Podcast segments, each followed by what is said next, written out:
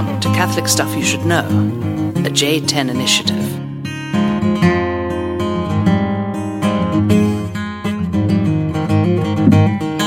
Glory to Jesus Christ. Welcome to Catholic Stuff You Should Know. Glory to Christ forever. What is it? Close enough. Yeah, glory forever. Glory forever. There's different translations. I am uh, a little rusty here, so. so is Goebel, and I do it every single time. Father John, Father Michael, uh, welcome to the podcast. Great to be together, brother. Hey, it cheers. is. Cheers. A little uh, Monday morning coffee here. Um, This is not your first recording since you've been back permanently. no, it's not. Okay. Um, yeah, it's been great. I got to record with the Goebel, and uh, who's out fishing right now, so Yeah. we're taking advantage to um, clean everything. So I just organized, put everything in this random box. All of your cards, all of your boxes. He's going to be very upset because he's one of these guys who uh, it looks like chaos, but he actually has an order in a system. Yeah. So when you when you move everything, So you messed it up. yeah, I, moved, I messed everything up, but it's it's at least the right angles now. Well, he knows us well enough. He's going to come down here and go, "Oh, Nepil was here." Exactly. it certainly wasn't me. Did you ever see that Conan O'Brien skit Stocking Blocking? No. Oh, you got to watch it sometime on YouTube. Um, he just does this fake German game show where you have to line things up at right angles Okay. under like 30 seconds and it's Stocking Blocking. And uh, yeah, they, they run out and yell, that, that says nine Stocking Blocking. So this is very Stocking Blocking right now. At least we're, we're looking good. Was So- he in Germany? He's been traveling around a lot. I know.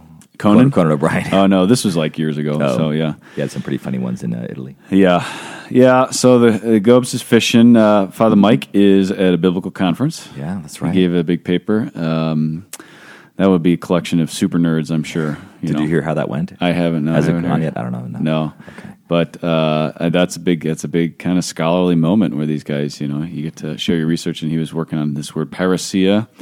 You know, you take like one word, and then they write like 700 pages on it, Yep. and then they do that for you know 70 years or something crazy. That's kind of how exegetes work. So it's a different world, but he's out there, and then uh, here you and I are holding down the fort, Yeah. getting a uh, recording out here this week, and then uh, heading to conference together. So next week we'll kind of all be together again for another hoopla, The foursome. the foursome. But uh, it was great to do that Chapu won last week. That yeah, was a lot of fun. it was. So- We've got a lot of really good feedback about that one, including from him. yeah, we heard uh, heard from him. He listened to it, and uh, yeah, I, we just were just we were just getting started. You know, Yeah. I mean, we we talked for an hour, and it's like we got to talk, we got to talk for days about that guy. And uh, but it was a really great experience. I don't think we've ever done that where we. You just you're reflecting on different kind of. It was like looking at things from different angles. You know, Yeah. the perspective kept changing as every guy would talk about his experience and uh, on this one father and, and great man. So that was that was a good one. You know, it was something I was uh, thinking about afterwards. Is there was one story that we edited out afterwards, like just thinking, was that was that sharing too much? You know, things like that.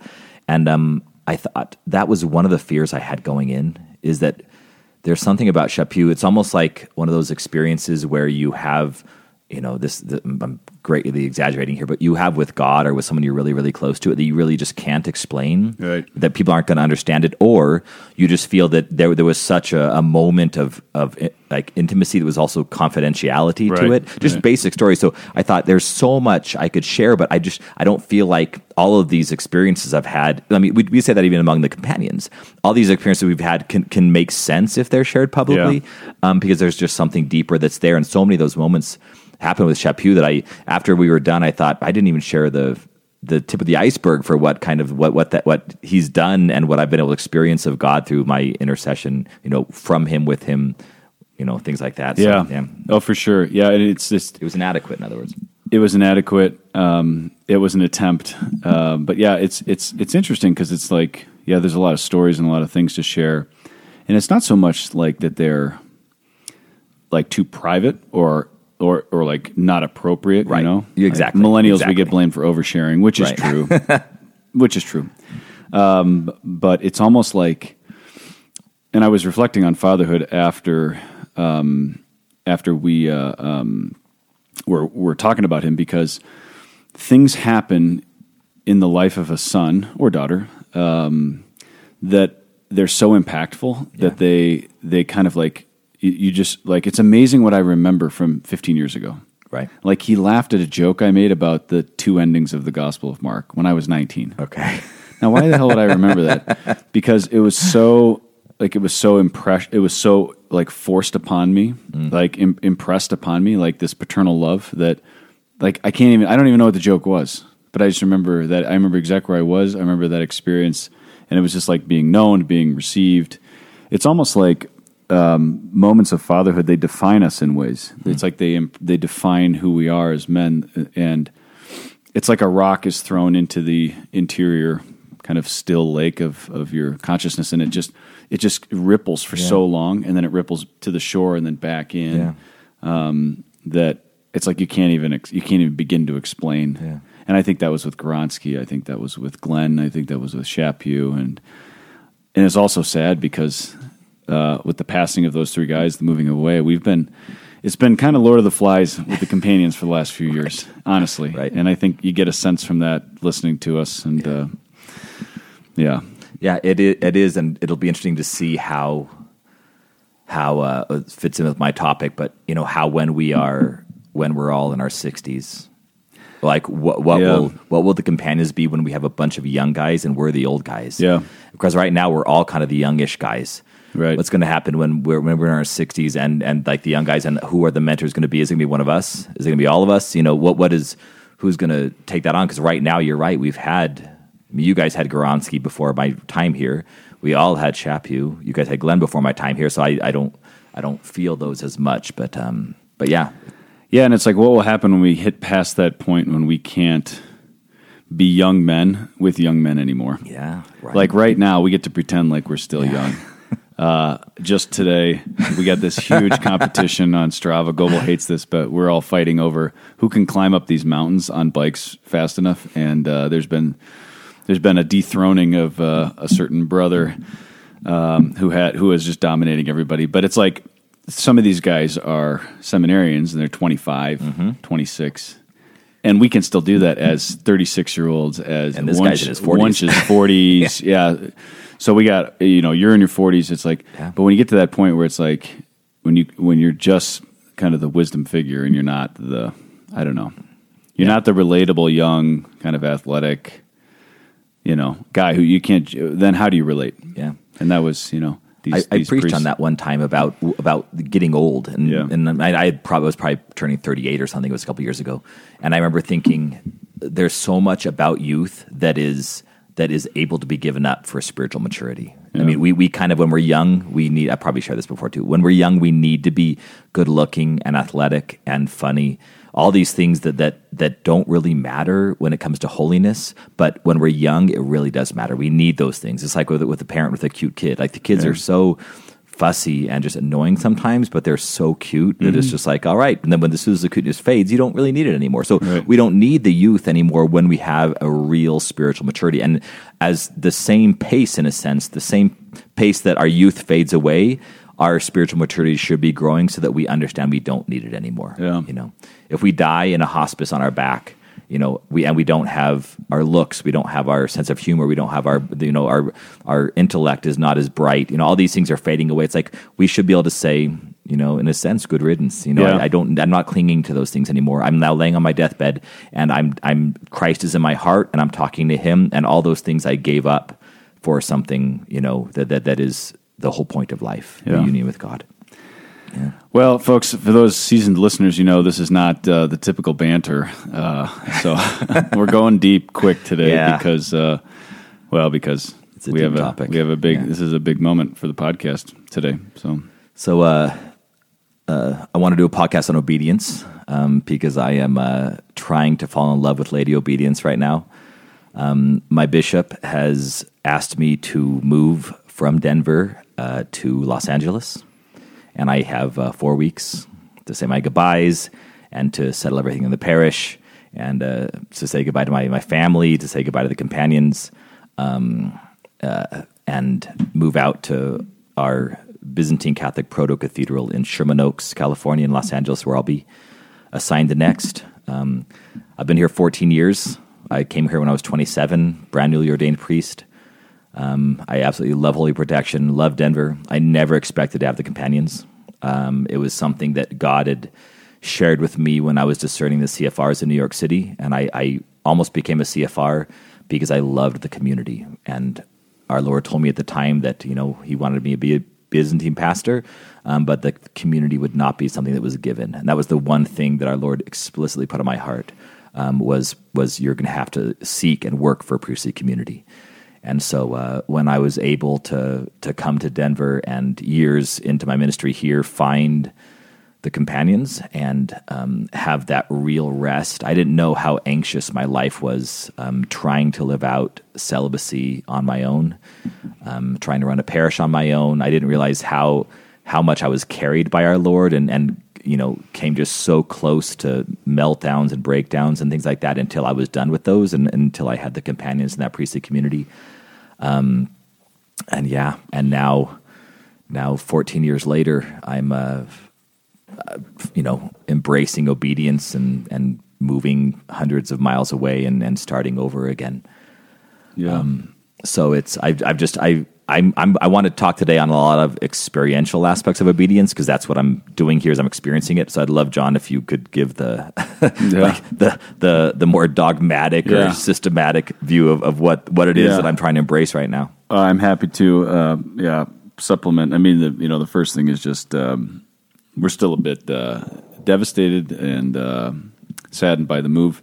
We're not terribly like surprised because we kind of it was kind of like you've been on call for a couple years. It's yeah. like you were Army Reserve, yeah, and it's like he could go to war at any moment, yeah, and um, get deployed, and it feels like you're being deployed. But the problem is you're not coming back. You know, like I got deployed for a couple years to Rome, and then but I knew I was coming back, and like this is like this is a milestone moment, um, and you are uh, you but before the companions, I think this comes out of your own family of like just being an, a man of communion. Everywhere you go, mm-hmm. you build community, whether it's the Starbucks baristas or it's the cigar uh, bar or the um, jelly uh, for breakfast. You know, everywhere. Um, and then the companions kind of, um, I think, received that were enriched by it and, and hopefully purified it as well. I think, uh, and so you've you've created this vast network of uh, of uh, of relationships and community. And uh, I told your parish yesterday. I mean, yeah. it's got to be an intense experience. Um, so yeah, um, this is a uh, a big moment, and uh, but it's also a, like even as we were just having coffee before this, talking about it, like the way you're experiencing obedience is really interesting mm-hmm. right now, and I think that's the that's the most important thing. So I'll, I'll supplement yeah. with some thoughts, but um, sure. just to share kind of how you've walked through this these last few weeks. Yeah. So even going back further, um, my my previous bishop um, came out to Denver and sat down. I had been, probably been to the parish about you know eight years, something like that, and he came out and he met with my advisory board and they pretty much said, you know, Bishop, we have a lot going on. We'd, we'd love to hear if you're able to share what your intentions are with our pastor. He's been here eight years, and we know that's that's a lot to some bishops. And, and he just said, well, you know, as long as things are going well here and he likes it, I'll keep him here. And um, but bishops change, and our Lord speaks through them, of course. And um, the new bishop has been has been uh, much more vocal about the fact that that you know he he was kind of keeping me on my toes. You know, I, I might move at any time. So um, you know, to be vulnerable for a second, that that really did bring an immense fear. I mean, I, I had already joined the companions. My entire family is here. I have 13 nieces and nephews that I see every single weekend. Mm. Um, I was I became so settled and restful um, in a good way, Sabbath rest, um, not laziness, but a good way with with my life here. And I, you know, th- there's a certain radical nature to the priesthood that I've always loved, and I think that my new bishop keeping me on my toes was a really good thing because it kind of kept me understanding like don't get too rested. You you know you can't. Um, but something that I that I've been reflecting on the past couple days since I've known about this was I I started thinking that that the companions was a alternative to celibacy, and I, I, I it's an interesting thing I want to keep on thinking about. Mm-hmm. It's you know if I mean, I, am sorry, alternative to marriage, mm-hmm. like like a way of embracing celibacy. So if I can't be married um, and have kids and have that community, the companions will kind of make up for it, which is of course not true. Um, it, it, it helps and it, it fulfills and, and it provides that priestly community. But the fact that I could just get moved so quickly and and lose all of that, it I just had to completely focus on Christ again, which is which is what seminarians do when they're discerning, um, and say you know, you guys here in the Archdiocese of Denver hopefully will never. I mean, you you did. You experienced being pulled away for a time. You knew you were coming back. Um, but th- th- there's something. What is the role of of the brothers? What is the role of having community when when, when you're doing that while embracing your celibacy, and then all of a sudden that, in a sense, gets wrenched away from you, and, and God is at work, of course. Um, but I, you know, it, it was one of those things. I thought this was. I thought this was I, am just being so ineloquent right now, Mm-hmm. but I thought this was what God gave me as a consolation to celibacy, and Yeah. it wasn't. He gave me Himself as a consolation to celibacy, and I was kind of putting too much. Not not only the companions, but my family, my friends here. Um, all these things that I was I was using as an alternative. It wasn't a dog. It wasn't Disney figurines. I mean, a lot of these things other other celibates just have a kind of try to make up for having a wife and family with. And I think I found what what is good, and it, it is good. Um, but it's just it's made me kind of go a lot deeper with with what the role of community is, and then how that um, mediates and supplements the relationship of the celibate with Jesus Christ Himself. Yeah, I think that's key, um, and I think that's you just articulated. Um, yeah, struggle and uh, something that we're kind of working through. You know, now that we're ten years in, um, is to say, you know, what really is the nature of this? Because it's not, um, yeah, it's not just kind of this like supplement, you know, to celibacy. It's like we're celibates plus, Right. You know, but it's not also not just like scaffolding. It's not just this kind of in, non-essential thing that we kind of use to build. Um, it's more than that as well. So it's yeah, it's tricky to to try and articulate that. Um, Garrett Dean made this comment. Goebel and I were fighting about something on Friday uh, during the board meeting, and he goes, "You guys are like an elderly elderly couple," and I was like. Kind of, but we're, it's more like the movie Step Brothers. If you've ever seen that, it's like these two idiots who just kind of hate each other and and love, uh, but also love each other. And um, yeah, the fraternal thing is uh, living out fraternity in a fatherless culture um, is as perilous as living attempting marriage, a nuptial life uh, in a fatherless culture, and motherless also. Um, but that's kind of what we're about. And yeah, the temptation is to just um, yeah lean on these things more than they, than we should, and uh, and then inordinate sees be, they develop Yeah. and uh, and you're you're you've all of a sudden become like a very strong prophetic witness against that of like you could lose this at any moment Yeah. and uh, you have to bid farewell to this and you're still going to be in our life but it's going to be very different Yeah. you know Yeah, there, there was, and I'm still processing. This has only been, you know, I, I got the letter three days ago, and I told the parish yesterday. I've known that it was likely for for about a week and a half before that, but um, when I but when I told you guys, um, but the the another reaction like I had for the parish, and I told them this yesterday. It was almost like I've been a pastor for 14 years and I they're all I know. I got ordained a priest and sent here. These are the people that I've loved in my priesthood. This has been my community. Th- these people defined what it meant to be a priest and a pastor to me.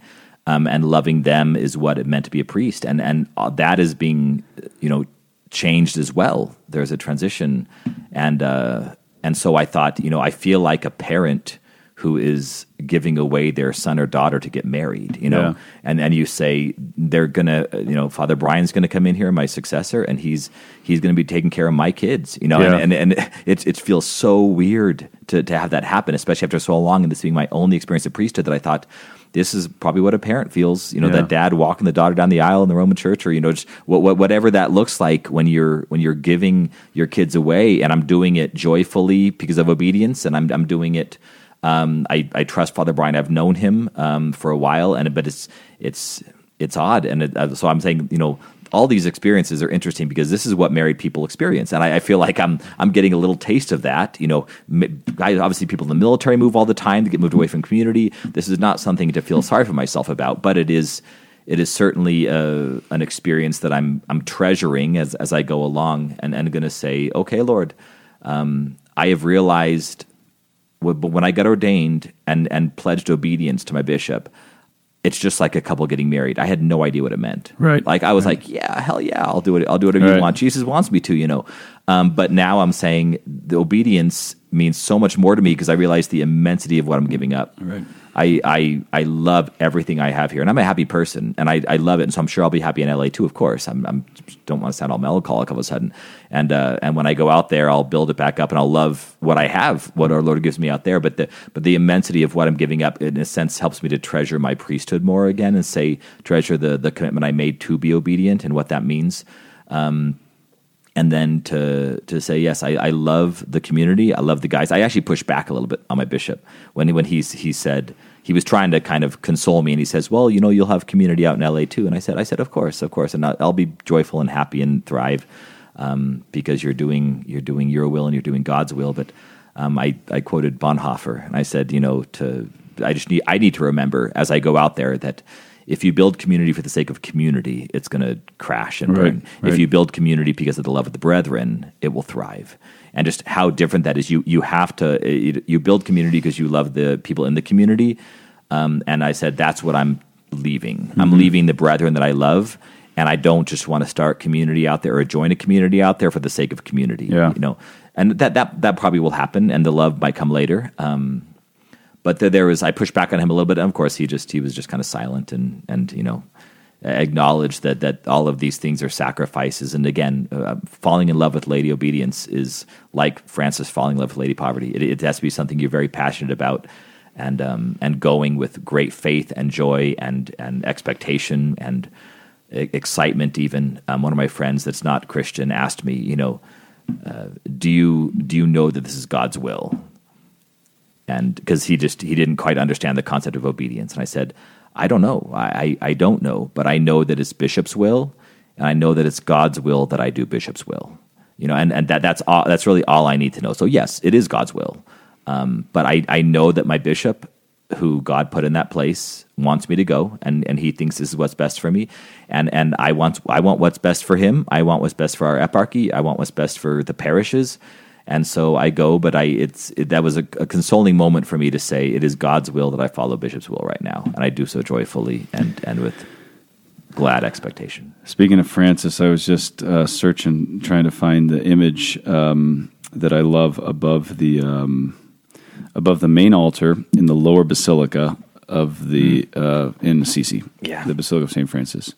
Have you seen this? You know I'm talking about. I think I've talked about. it we were there together, but I don't remember exactly what it was. So the the three evangelical counsels are Mm-hmm. um, as you're standing at the altar, you're looking up into the apse, so you're looking out to the people, but above you is obedience and poverty and chastity, and they're all depicted in these frescoes that are um, the way that Francis lived them out.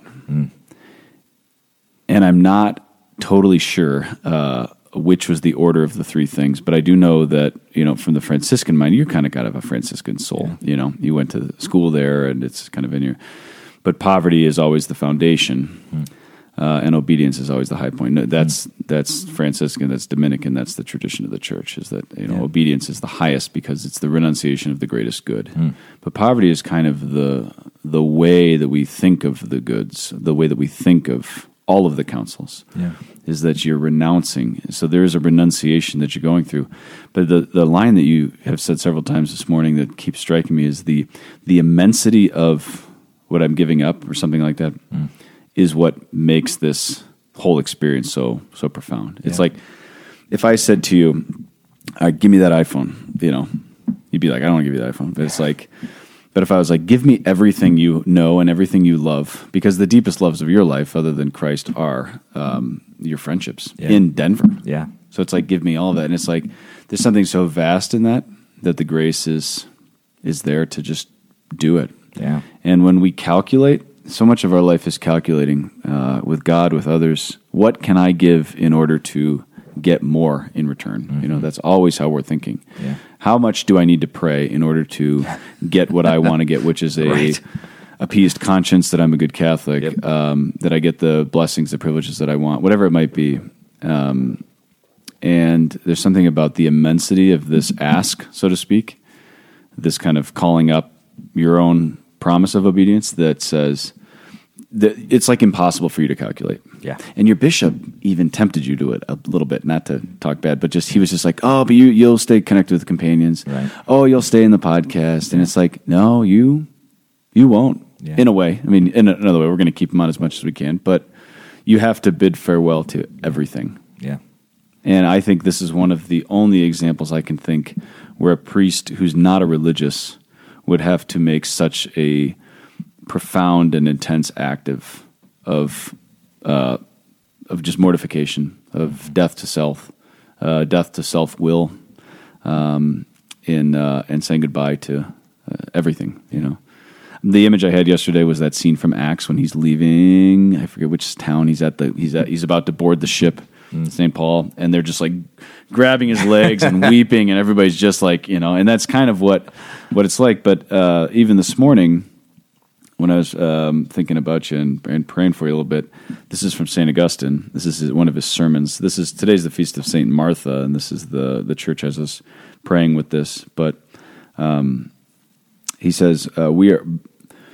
Our Lord's words teach us that we labor among the many distractions of this world. We should have one goal. So think of this in mind. Martha being kind of the model of action, you know. So pastoral action, uh, family, your jobs. She's the not the con- contemplation, but action. She's kind of the image of that.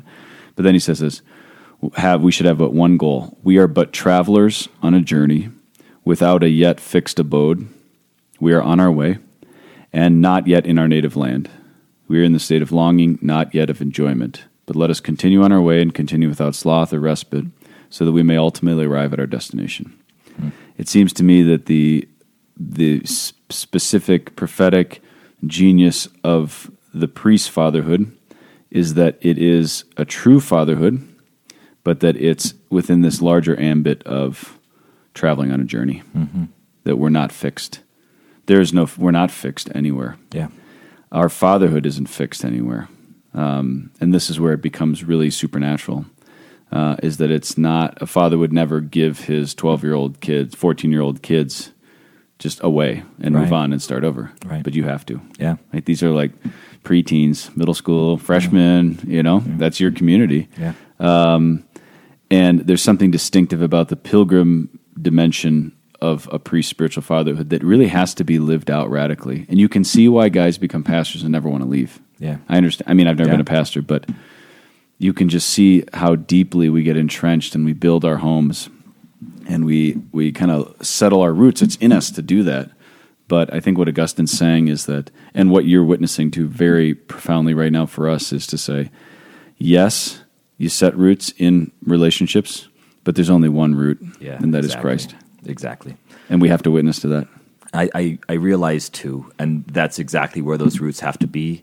And two things, real quick. Um, you know, I was talking with with a woman who has had many miscarriages and has not been able to have a single child, and th- there was th- that can lead to so much despair. And I, I've had it, I've tried to walk with women before, and, and men and, and couples when they have this because they say, you know, I cannot get excited for the next pregnancy because of the miscarriages hmm. I've had, and then there's something about the the the potential for despair that happens, and and yet, and this this sounds this sounds again tends to be sounds overly pious, but I think it's beautiful, and that's to say, like you will see those children one day in heaven. I mean that that's where.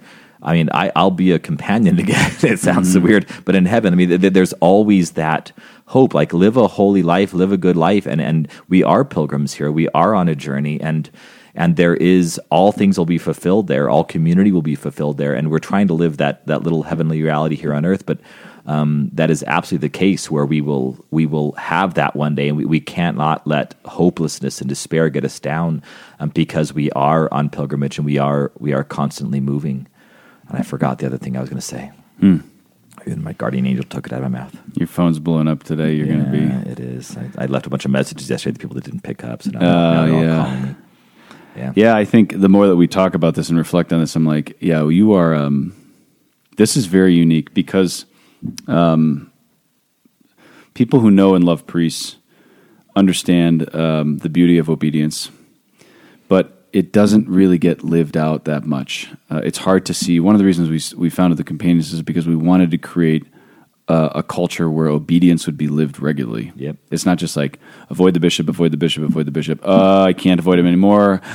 Fine, you know, and they drag your nails as they, you know, pull your body to L.A. or something. It's Right. like that, and I think you've got that in the way that your life is lived as a business community, as a small community, where like you're actually living in obedience to each other. Like it's real. like pastoral obedience of them, but also your obedience to the flock.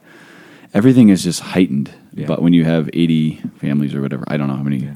Um, and uh, and now with this larger eparchy that you're a part of, uh, where you could move anywhere in the, in the Western United States, um, it's like you're qualitatively it's in, it's intensified in this moment in your life. And I think that as your brothers, we have to be very attentive to that and uh, to what the Lord's doing. But also, people who are listening, this is like this is a very extreme and important moment Yeah. of what obedience looks like because you're never going to see this from your diocesan priest who moves across town. Right. Right. Right. Uh, if I can share two lines real quick on obedience that came to mind, um, both of which remind me of uh, of you. One is from Balthasar, the second is from Goransky. This is from von Balthasar. He says, "The priest can give truly convincing example and demand of others only what he himself has experienced existentially in this way hmm. in his obedience to Christ." Hmm. So, a lot of times the force of priestly example or even the demands the priests put upon people in, in discipleship of Christ, they don't carry, they don't stick Right. because they haven't experienced existentially in their hmm. own walk of obedience. Yeah. So, all that to say, you're going to be more credible and there will be a kind of a greater gravity. Um, and I mean that in a, like a really good way, not in like a down way, but like uh, but just a, an intensity in the way that you invite others to obedience with Christ, because this is going to get worked into you existentially, Yeah. kind of going through this. Yeah. And There's that's really, yeah, I was going to say there's something that I, I think I talked about this a little bit before, but there's something I, I was so attracted to about um, kind of the end of the Lord of the Rings at the end of the third book after the ring's been destroyed, and J.R.R. Tolkien talks about the like the the various kings and various leaders, just all those in authority, and they have a certain weariness to them, and because they've had to experience so much, and they, they've they've carried so much weight on their shoulders, and and not that I have that, but I I hope I do one day. I mean, I hope there's a, a gravity to to my priesthood and to my pastoring that that has has kind of experienced those things so that not only can I can I say oh I've experienced something similar which is always dangerous of course because Right. every, it's always different but there there's a certain just a gravity to the experiences that God has given to a priest but I love that because it's something when when priests live out poverty chastity obedience like just the mere fact that they're living that out provides a certain depth to, to those who are also experiencing those things and it's a gift given to us when we're ordained Yeah. Um, you know, it's almost like in the Byzantine church when couples get married, they get crowned in martyrdom, and they have not died martyrs yet. They haven't even started really, and so, but but the graces are there from the very beginning. The graces are there for poverty, chastity, and obedience from the very beginning of our ordination, and then it gets lived out, and and the the gravity of it, and the, even the weariness of it, the kind of exhaustion of this pilgrimage on earth, where as soon as we we become more and more exhausted is about the time that Christ we're, we're about ready just to break, and Christ says, "I'm calling you to heaven." You Yeah. know, Yeah. ideally. Yeah, that is a sacramentally. That's a very uh, profound uh, symbol. I've only seen it one time, uh, the crowning, but I know all the kind of Roman couples yeah. love it, and they're like, "Oh, we want that," you know. Um, yesterday, I was talking to a friend um, who is Catholic, um, but I'm not totally sure has ever like really been evangelized in the sense. And I was trying to explain the counsels. We were talking about Becca, Sister Annunciata. It's like, why would you do? Why would anybody do this? And I just couldn't explain that it was grace. Hmm. That her embrace of the evangelical counsels was a complete and utter and unbelievable grace. Yeah. Because she was as worldly as I was. Okay. in terms of like climbing and Arc'teryx gear and everything. And hmm. she just immediately was just like everything was gone. And so if you don't believe in the supernatural, and, and, and I mean by supernatural, I mean that grace is a reality, mm-hmm. that it's an order, that it's that it's real and it's effective, then it's hard to even begin to think about uh, you just can't explain what the counsels are. And I hit that kind of impasse yesterday in conversation. But this there's a line from Gawronski here to share about loving obedience. So not just sucking it up and doing it, but but that choice to um, see it as an act of love. And uh, this is super deep. So we'll just kind of. Uh, and I, I think it's actually he's quoting Balthasar, but this is Gawronski. So from his dissertation, he says, obedient of obedience. This is the passive work of Jesus in letting himself be interpreted by the Holy Spirit. Yeah, let me say that again. Yeah, this is yeah, some deep stuff. Uh, so again, the, the the background of this is we're penetrating into deep mystery here um, when we talk about obedience. It's not just a lifestyle change, uh, but we're we're we're going right into the heart of the Trinity here, um, and we're seeing it in your life and your soul. And when we think of it like this, that obedience is the passive work of Jesus in letting himself be interpreted by the Holy Spirit. So it's Christ's existence in you being interpreted by the Holy Spirit in this particular moment. That's some deep.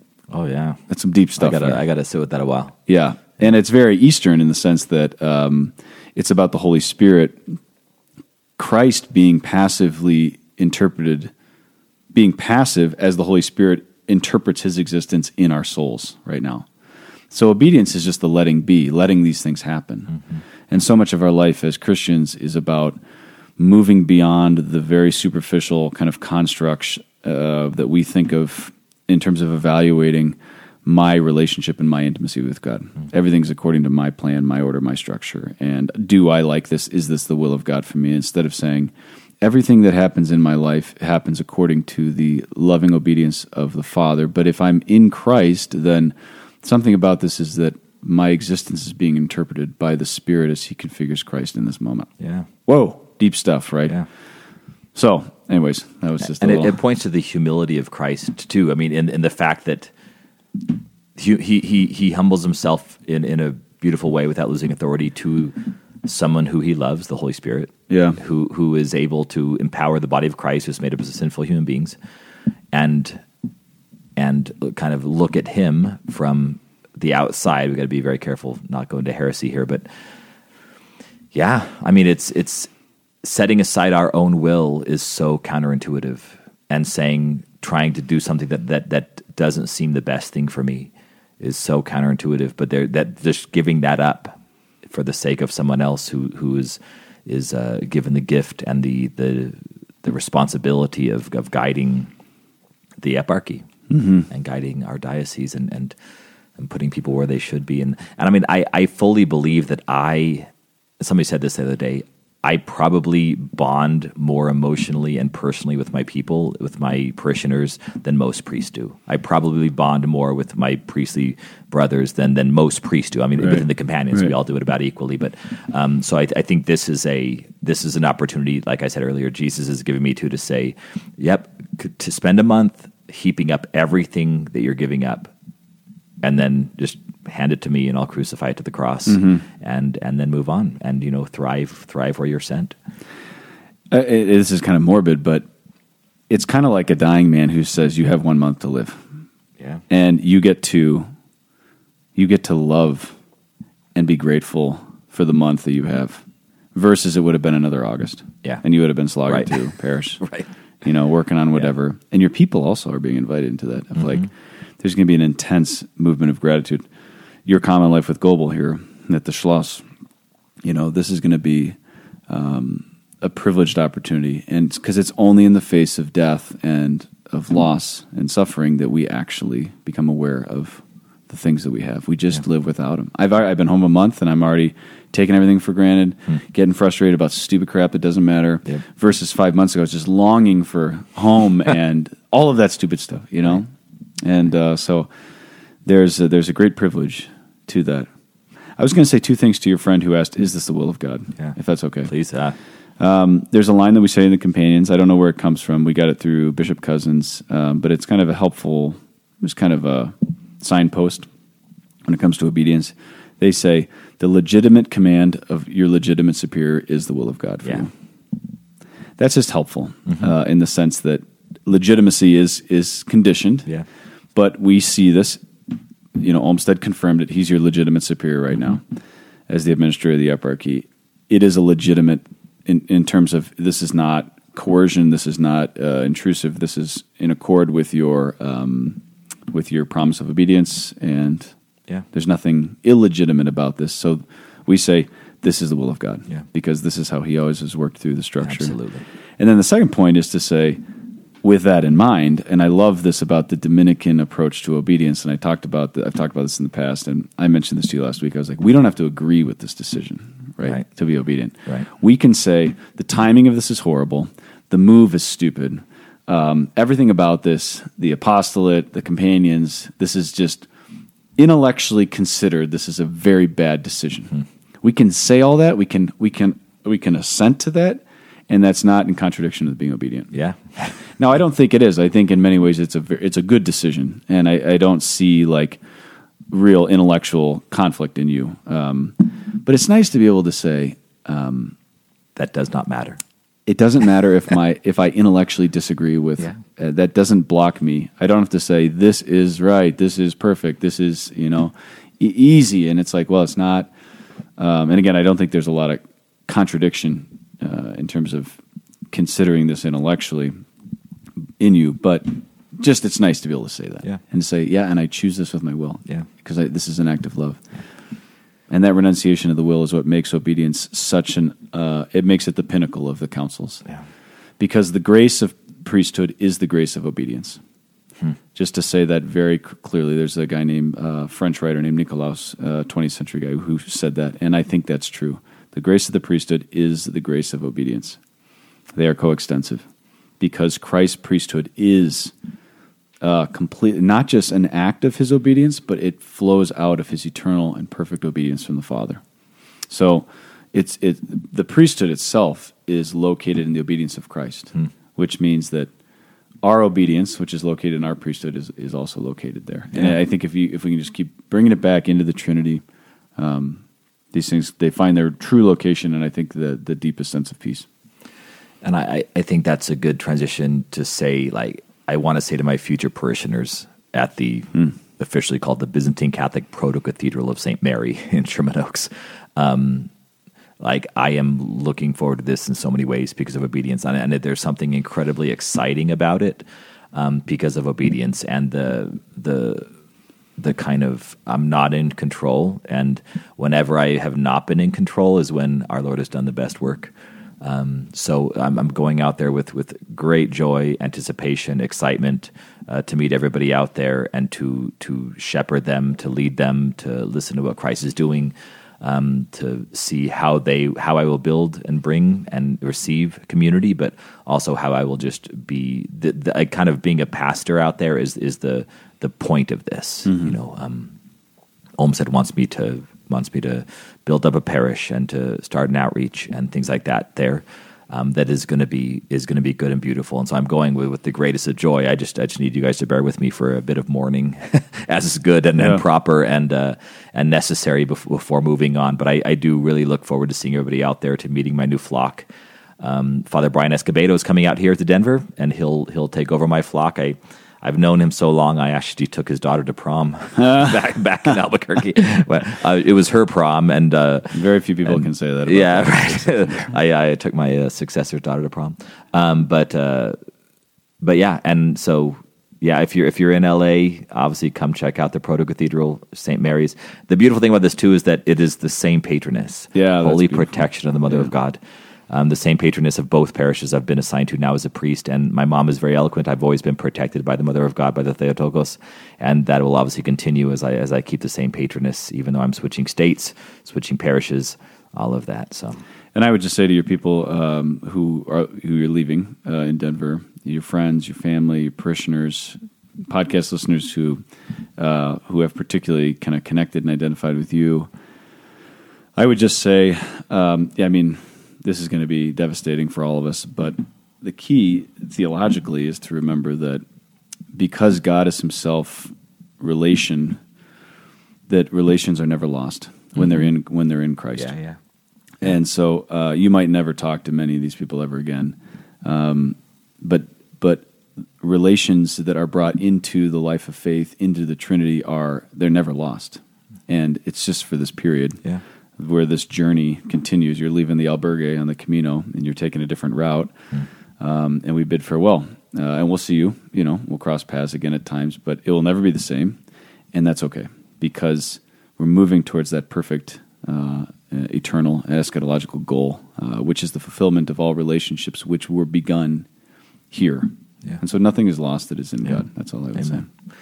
Amen. Thank you for that.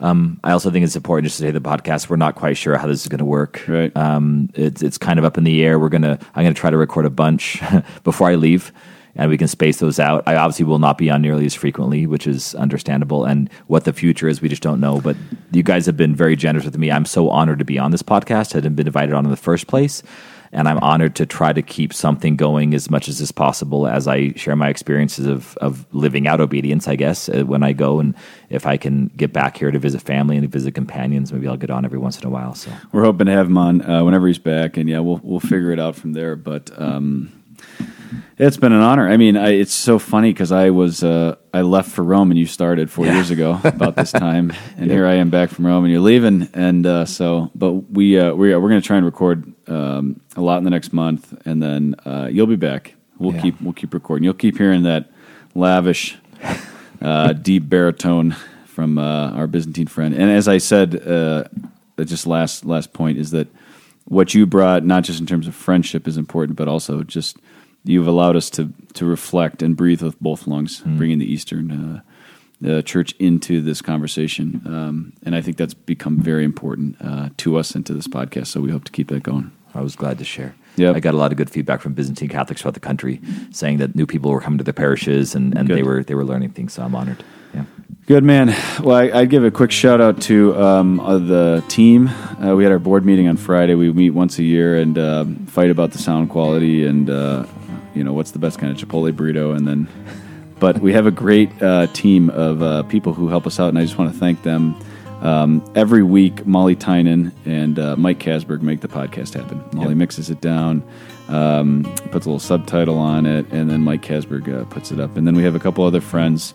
Uh, Garrett Dean, who helps us when we get in trouble uh, with anything legally. we got Mark Gallick, who's helping us kind of look over the finances.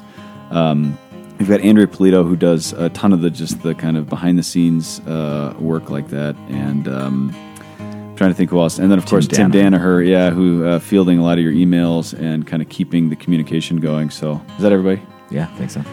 The Uh, four of us. Yeah. uh, we're grateful for that, and then of course the hosts, this crazy collection of dudes uh, who will be missing you.